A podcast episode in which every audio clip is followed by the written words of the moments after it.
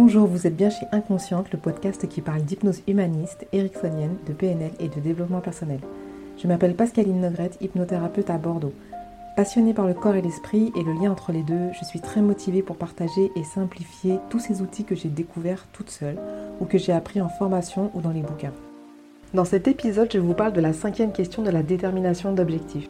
La détermination d'objectifs est une série de questions élaborées par Robert Dietz. Cet ensemble de questions me permet de préciser mon objectif, de l'objectiver au maximum avec du concret pour commencer à poser du contexte, de trouver ce qui pourrait bloquer et ainsi trouver la technique ou l'outil pour atteindre cet objectif. Cet ensemble de questions me permet de préciser mon objectif, de l'objectiver au maximum avec du concret. Cette cinquième question aborde l'avenir et pose aussi le contexte idéal. La question est, imaginez une situation idéale, tout en ayant atteint votre objectif. Vous seriez où, quand et avec qui?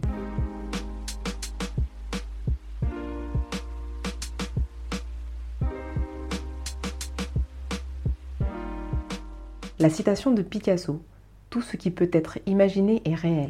La citation de William Blake L'imagination n'est pas un état, c'est l'existence humaine tout entière. La citation de Shakespeare L'espérance d'une joie est presque égale à la joie.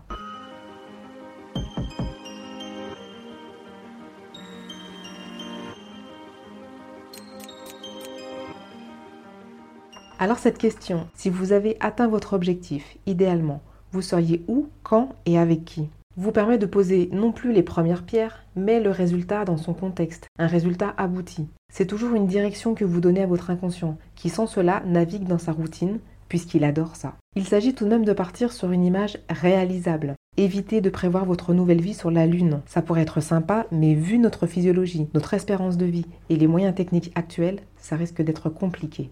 Cette question vous permet de mettre en place une bonne fois pour toutes les modalités de votre bonheur et d'écarter les derniers verrous, les dernières valeurs limitantes qui freinent l'atteinte de votre objectif.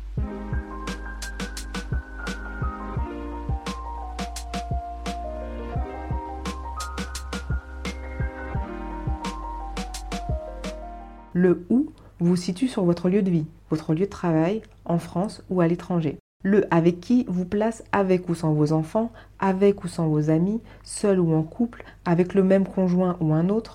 Le quand permet de faire coïncider les événements déjà prévus, les impératifs, et aussi de se donner une date butoir. Si je reprends avec l'exemple mes cheveux poussent de 3 cm en un mois ou par mois, le contexte possible pourrait être je serai chez ma sœur, dans un an, chez le coiffeur et nous avons la même longueur de cheveux. Ou alors, je serai chez un coiffeur spécialisé dans les perruques dans un an et il coupe les longueurs qui vont servir à quelqu'un de malade. Je suis sur la plage de Miami Beach et mes cheveux touchent le milieu de mon dos. Je suis avec ma meilleure amie en train de crâner.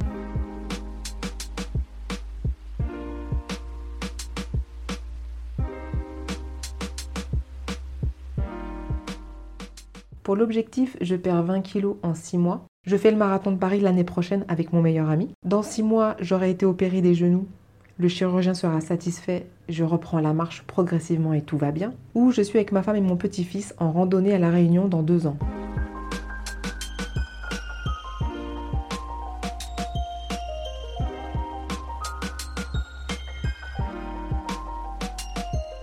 Pour l'objectif être sereine avec ma belle-mère, concrètement, contextuellement, aller courir seule dimanche prochain avant de me préparer pour déjeuner chez elle, cuisiner à la maison des plats pour lui apporter et partager en famille, méditer en groupe régulièrement dès la rentrée pour m'apaiser.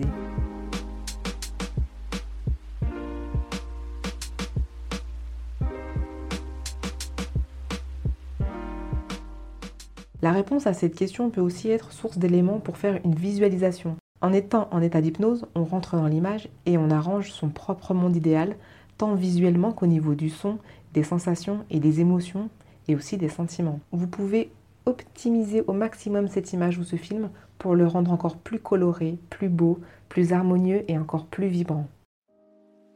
Je vous rappelle les citations de Picasso, tout ce qui peut être imaginé est réel, de William Blake, l'imagination n'est pas un état, c'est l'existence humaine tout entière, et de Shakespeare, l'espérance d'une joie est presque égale à la joie.